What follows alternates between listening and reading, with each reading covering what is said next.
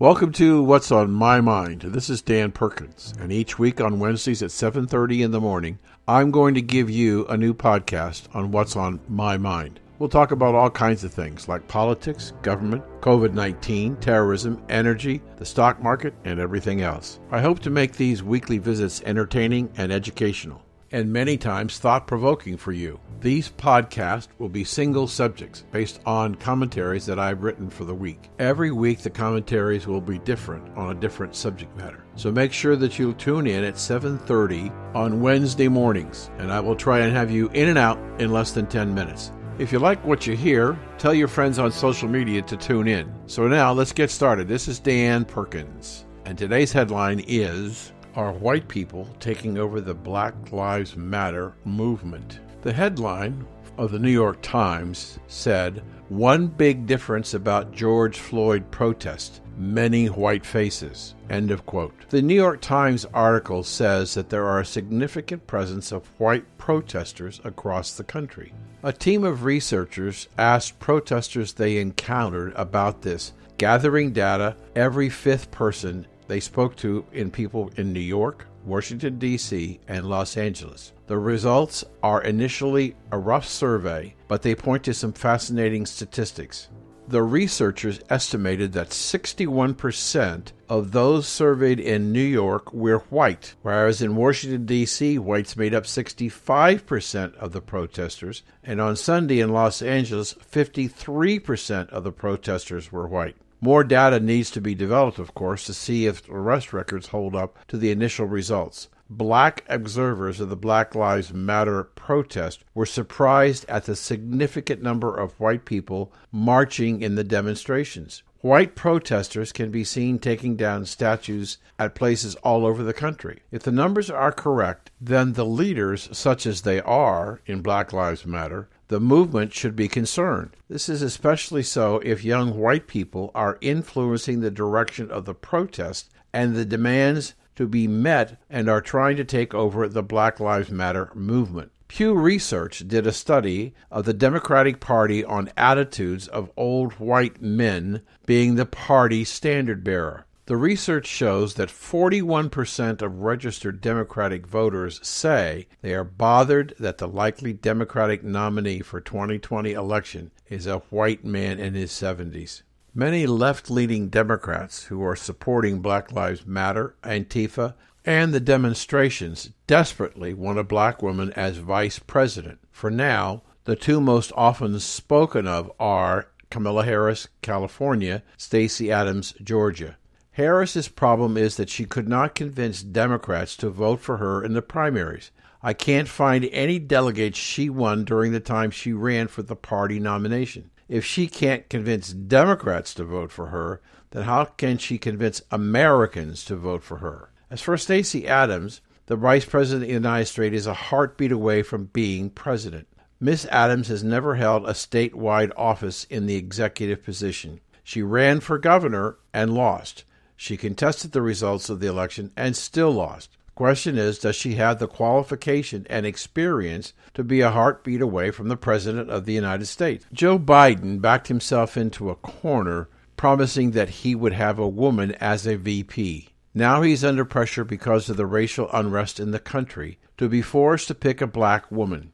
The single most important person responsible for Joe's comeback is Congressman from South Carolina, Jim Clyburn. In an interview with NBC News, Clyburn said, quote, I'm among those who feel that it would be great for him to select a woman of color, but it's not a must. End quote. The question is should Democrats select a vice presidential candidate based on sex, race, or experience? Is this election going to be about the vice president versus the presidential candidate. Two previous campaigns that were struggling sought to use a woman as a vice presidential candidate to create momentum for the leader on the ticket. Sarah Palin for John McCain and Geraldine Ferraro for Walter Mondale.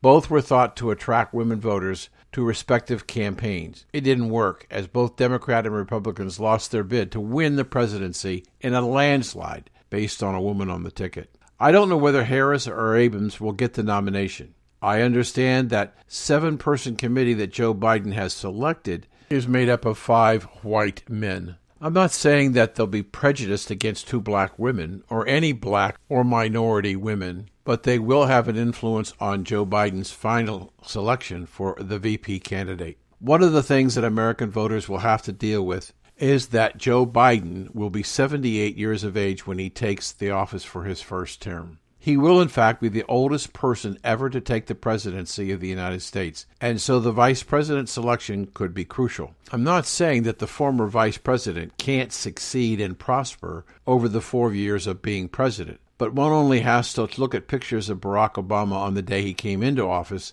and the day he left office to see the pressure of being president aged him beyond his years.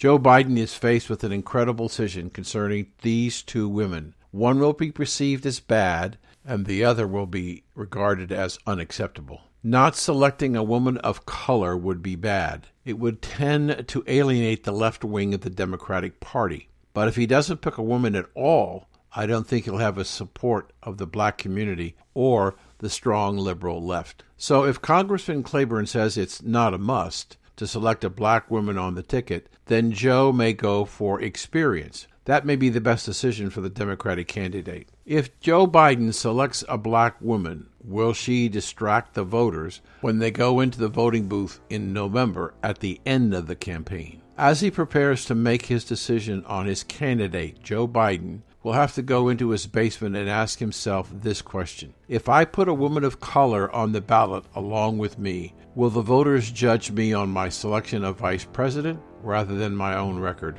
If I believe that they will, then I'll probably lose the election. Biden doesn't enjoy the notoriety of being the first presidential candidate to pick a woman for vice president. If he picks a woman of color, that will be a first. If he believes that the selection of a woman, or for that matter, a black woman, will lead him to the election, he's made the wrong choice. Now for the Perkins twist. The Perkins twist is an idea that nobody's talking about, at least now, but they may be talking about it later. So keep your ears open when you can say, I heard that before from Dan. The Perkins twist is I think there is an out for Joe Biden on his vice presidential candidate. There is a great deal of pressure to pick a woman, and a black woman is as his running mate. If he make that selection himself, his campaign goes down in flames. Like McCain and Mondale, he will lose in a landslide election to Trump. What if Biden punts the decision to the floor of the Democratic convention? Lets the delegates decide who his running mate should be, and up front agrees to accept the party's candidate regardless. If he does this, it should make for a great television, but he still may not win the election. This is Dan Perkins, and I'll see you next week.